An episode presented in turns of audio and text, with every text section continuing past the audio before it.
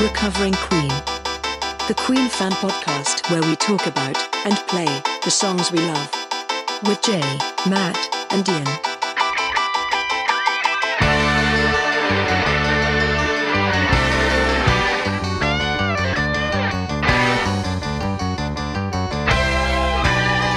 Welcome to Recovering Queen, the Queen fan podcast where we take a famous or not so famous Queen song, do a cover version of it, and then talk about what we've learned about the methods and the madness of the greatest band in the world of all time, Queen.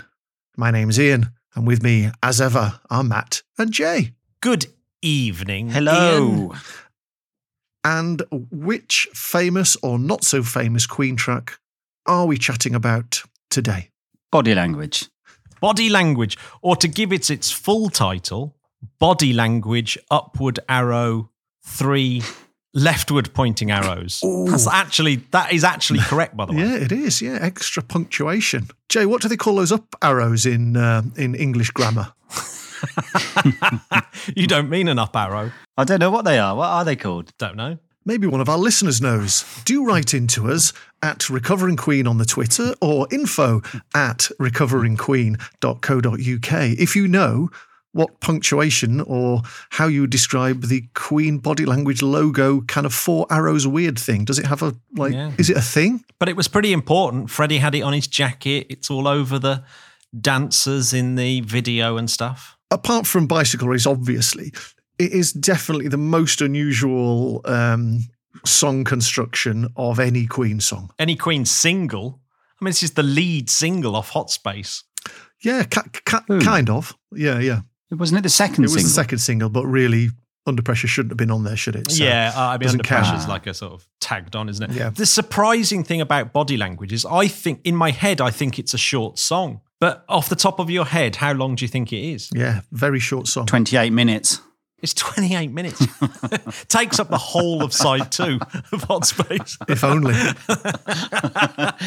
and that's how effective it is as a Yeah, you, you think it's a short song on the side one, but it's actually the whole of side B. No, no, go on. What is it? Four minutes? Four minutes, yeah, four and a half minutes. Ah. That's much longer than I thought it was. I thought it was like a really quick little It in and out got, job. It, it takes its time, though, doesn't it? I mean, the, fir- the first verse is just kind of Freddie speaking the word body language and give me your body, isn't it? It's give me, yeah. you know, and then does that for a bit. And then second verse, he kind of does the same, but absolutely belts it out in the most ludicrous fashion. um,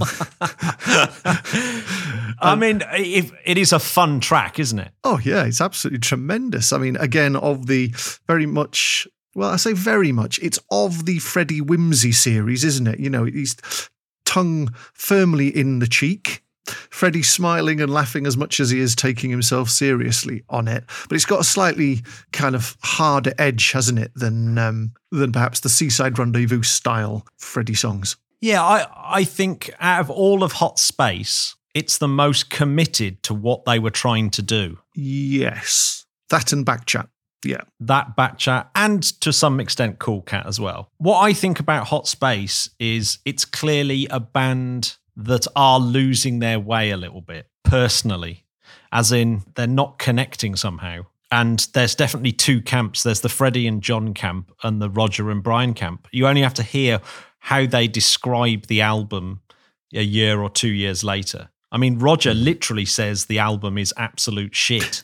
It's not. It's not. He's not even mincing yeah. his Roger words. doesn't mince his words about uh, you know a lot of it, does he? He's clearly uncomfortable with the whole direction of um, Yeah. that And- that style of hot space. Yeah, I, there was a quote that I just literally couldn't believe in, I think it's Guitar Player magazine or something like that, where Brian May actually moans that he that he said he, that he'd confronted Freddie about it being too much of a gay anthem and it was too gay and he didn't like being roped in to to a gay anthem. Yeah. And you Well, think, Ro- Ro- wow, that is Yeah, well, Roger said something similar, didn't he? There was a quote with him saying, uh, was it Paul Prenter? Is that hmm. Freddie's? Hmm. Is that the name of Freddie's Yeah. love interest at the time? He's- he was more. He was more of a. He was more of a PA and kind of. yeah, it was his personal assistant. Yeah, kind of guy who egged him on. So I think he was a big influence on Freddie at that time. And I think it was Roger saying something along the lines as he was influencing Freddie and they wanted to take it in the direction of what it's like when you first go into a gay club. And I didn't. And that was his quote. Well, well yeah, Brian Yeah. May said it, and Ma- the- and Mack said it as well. Mack said something along the lines of what a bad influence he was on on Freddie, and and that basically he hated Brian May's guitar. He thought it was old fashioned and all those kind of Ah. things. So it's not a happy time for the band. no. And Brian's not doing much on, on uh, well, this single, is he, on um, body No. language? I I, think- mean, I is think- he doing anything? He does a few kind of ethereal chords and a few. There's a little tiny riff in the outro section, I mean, but it's, not much. it's it's almost path- it's it's not pathetic. It, it's almost an insult how little he's got on it. It's almost like this Well- token two notes. You know, you might as well not bother to have him on it. I mean, because he wasn't on. Was it what what was he on at all? There was there was some tracks that Brian just totally doesn't feature. Well, it gets worse by the time it gets to It's a Kind of Magic, where Brian May doesn't feature at all on some songs. And they put Where is things like saxophone solos in. Yeah, But absolutely. who doesn't play on this track? On body. Oh, language. Roger. No, no, it must be Jo- must be no, John. John doesn't play at all on, Yeah, on yeah, body yeah. language. Freddie No, he plays, does. He's no, he's doing the keyboard. He's doing the bass on the keyboards, isn't he? No, uh, apparently Freddie Mercury played the, the keys. Ah, I mean, it sounds to me like a, a complete Freddie solo track, to be honest, because Yeah. even the backing singers doesn't have that Queen thickness of the three of them doing the backing singing. Yeah, I mean, Freddie had sort of really taken to the Oberheim and had really taken to the LinnDrum as well. It was kind of Freddie's little toy, and he wanted to just go back to basics and and just do it, just do this thing his own way. Mm. And he really was really, really pushing it. So it's not just it's more Freddie than it is John. It's it's just Freddie, Freddie, Freddie, and of course he's got the impetus to do it because of another one bites the dust being so successful. Yeah, and Yeah, and the enormous influence that Freddie will have had on Another One Bites the Dust. Yeah. Well, just the fact that it's like I, it, it may be that Freddie had turned around to the best, the rest of the band and said, "Yeah, I'm with John on this track. It's really good." And then it's like I told you what we were right about that one. Just have mm. some faith. Fair play to Queen. This is a band that are absolutely enormous. We're talking off the back of the game and. Uh, and Flash, and they've stepped out and done something really radical. Yeah. Yeah. I mean, it is the greatest reinvention of all time. I can't think of a above a band. You know, people mention U2 reinventing themselves for what was it, Achtung Baby and, and Radiohead going from Yeah, OK Computer like to this. Kid A. It's Yeah. not, not a patch on it. I mean, it's No. just an astonishing sidestep for half the album. Yeah, for half the album, that's it. It's if only Roger and Brian were as committed. Yeah. in some ways. Yeah, yeah. I mean, you know what? I still love this track, and uh, I, I remember actually vividly hearing it on. Remember those programs in the eighties, like "The Strongest Man in the World." And they used, they used to come up, they used to come up sort of like every bank holiday because they were so special and cool Yeah. um, that they would only appear on a bank holiday, and you'd be like really excited. Oh excited. my god, it's get- the world's strongest man. Yeah. It's Geoff And it'd be- Capes. He's bending a bar. I am a Viking. Who was that guy? yeah. Oh Um, yeah. yeah. So you remember, and there, Oh, there'd be yeah. somebody else with like pulling like a car in his mouth or something on a rope, and you'd be going, "This is Oh, insane, Dad! I can't believe what I'm saying," and it'd be really exciting. And I remember hearing it on uh, body language on on opening up on one of those, and I was like, "Yeah, come on!" Yeah. I felt quite excited by it. It's it's it's actually been used in quite a few of those sort of dance competitions now. In fact, if you if you go on YouTube, lots and lots of dance things to to body language, and they're really good as well. But one of my favourites was a few years ago when when the Foo Fighters used it as in a promo video for one of their tours, and it was all them in, in the in the shower. all naked, or the whole band naked in the shower, singing body language. Oh my god. and it's ace. It is really good. Uh, and it's because Dave Grohl said that he always thought that it should be the, the soundtrack to gay porn. That's essentially what it is. Yeah. I was in. I was enjoying um, watching Queen's greatest video hits earlier with the commentary, Roger and Brian's commentary for body language. And when it comes on, they both kind of almost groan. You know, not not not in the not in the Freddie sense of groaning in, within the track, but they going, oh, body language. And then uh, about, I mean, it must be like two minutes into the song, I forget which one says, is it, are we actually in this? then about another 30 seconds later, when they do the um, look at me, the finger finger snap Oh, bit, they said, oh, look, yeah, there, there we are. Um, and I mean, through the whole thing, Roger is Oh. absolutely brilliant, just withering commentary throughout the whole thing about clearly didn't like it then, doesn't like it now, hates the video, hates videos in in general, and just isn't pulling any punches. Obviously, Brian's a bit more generous about the whole affair, but uh, Yeah. de- definitely worth um, worth a watch. I did treat myself to a few of the commentaries on various other videos as well, and all brilliant. Not the video so much, Oh. but the commentary, just fantastic. Do you know the video has a first? Do you know what the first is? Oh, I do actually. Yeah, banned. Was it banned? It's the first video to be banned, yeah, on MTV.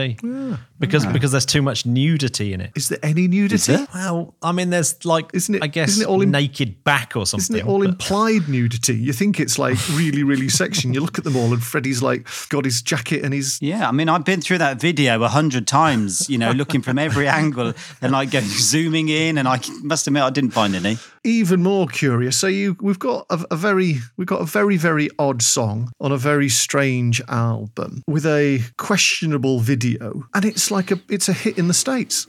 It's huge. Oh yeah, do you- Hmm. I, I have. I've always been told the narrative that body language was what was the nail in the coffin for Queen in the states. but that can't be true. But it's but it's not right, is it? No. Because it because it charted really, well, Really well. in number Yeah, that was- eleven. yeah. Yeah. And it's the only place where they actually performed it live as well. They did it a couple of times in Europe, Yeah. but really only played it once they got to the States. Because in Europe, everyone it was like proper bombed yeah, in yeah, concerts. which so is which is really really surprising because yeah, it was uh, didn't do well at all in the UK, did it? And then No. not not performed live very much. Wasn't it? I want to break free that that um, finished them in the states.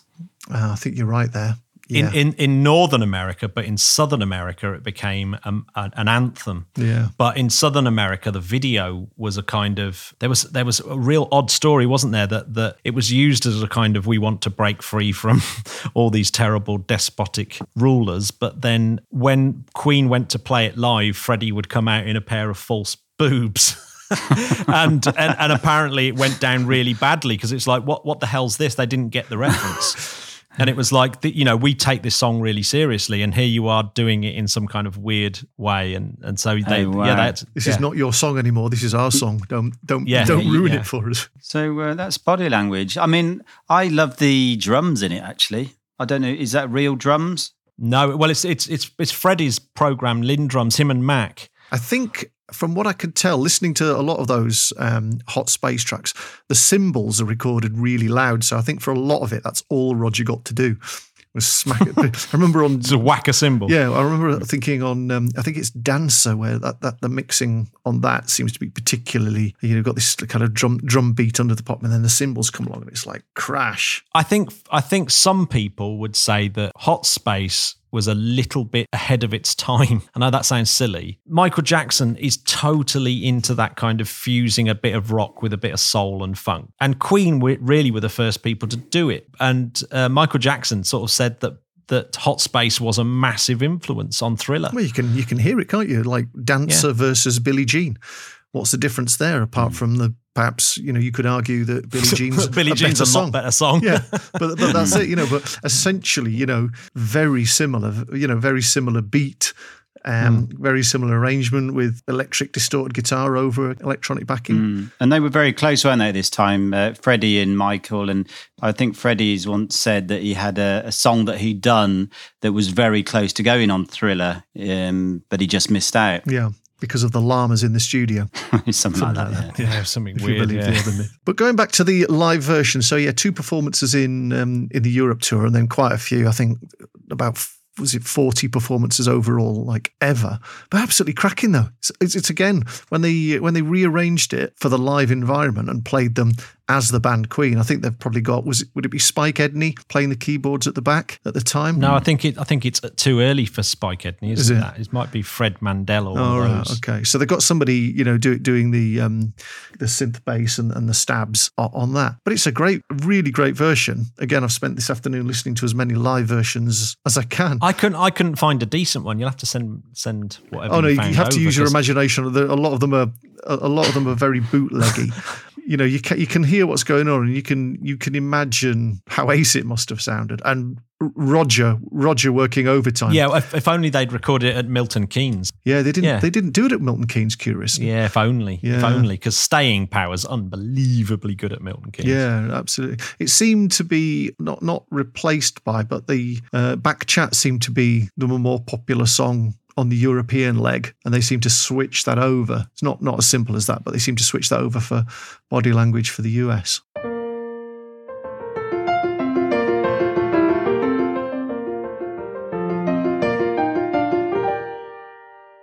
Well, it's it's a crazy song. It's Freddie putting all his energy into kind of creating a vibe, isn't it? A sort of Hmm. a kind of you know hypersexualized vibe, and it, and it works. You know, it's just like it, it's really really out there, particularly when it hits that weird chord that they hit halfway through the body language. Oh yeah, uh, it's like whoa, where did that go from? So, you know, so, so there's interesting sort of bits in there, isn't there? Where it's like, Yeah. and actually there's some really good melodies in there. Yeah, there are absolutely, but you can't imagine him. What I was trying to explain is you can't imagine him coming to the band and saying, "I've got this song," and it goes like this, and then him sort of like groaning over the top of it. No, I- this, this is my idea. It almost feels like, well, it's a beat, and it just it was probably, presumably, delivered almost fully formed to the group, Yeah. and them saying, "This is how it goes, guys," and them just think? having to accept that Freddie's got his quota on the album of what was it at the time? Were they doing the four four two two quota or the three three two two quotas between them? what it strikes me as Hot Space compared to the game, say, is that their relationships have broken down. That's what it seems like. Of course, we could be completely wrong that they might have been mm. very happy campers, but that doesn't seem to be when you when you hear interviews with people like Mack or or with Roger and Brian, it, it doesn't seem like they were happy campers at all. It'd be just so interesting to read something by John Deacon. If John Deacon ever wrote anything about his time in Queen, it would just be the gold dust book, wouldn't it? Oh, for yeah. for Yeah, any absolutely. Queen Yeah, fan. yeah. Yeah, be like, yeah. oh my, it'd be like the most revelationary book ever. But it'd be interesting to hear his perspective on it because you never do. You never do. I mean, it's almost annoying that that Freddie didn't attempt doing a ghost written book or you know getting someone to help him write a book.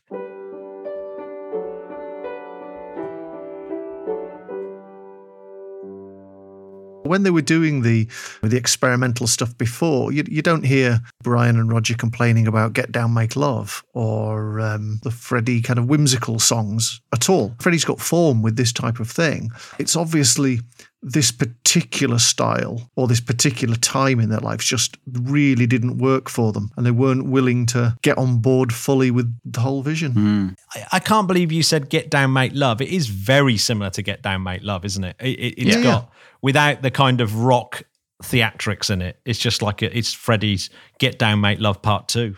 Yeah, it's get down, make love without Brian and Roger in it. Yeah, without giving them too much to do. It's get- yeah. in many ways, Get Down Make Love's more experimental, isn't it? Really, it's more of a, a more extreme arrangement in a way. Yeah, but it, it feels like it's more Queen. Yeah, absolutely. And it wasn't the lead single off their new album.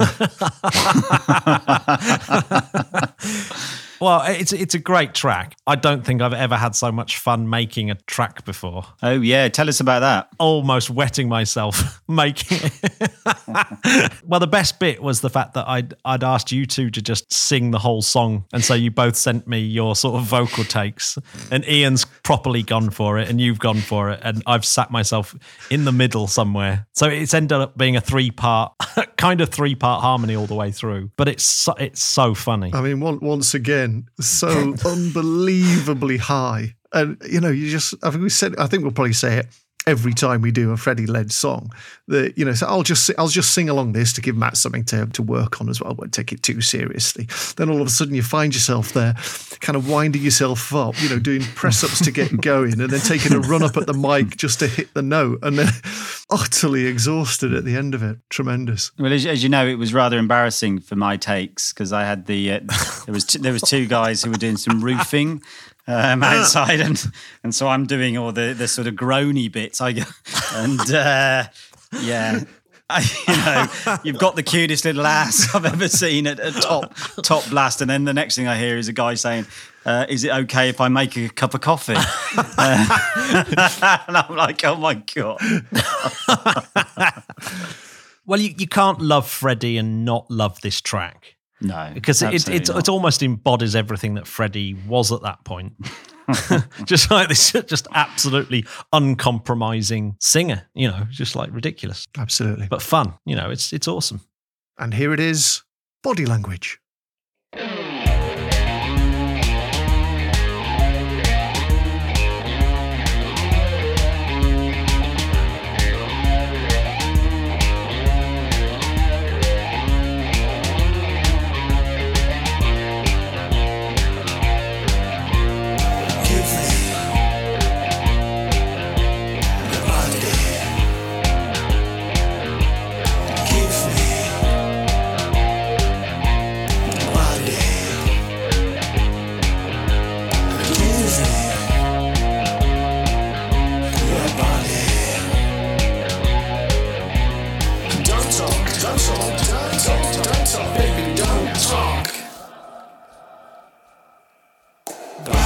Body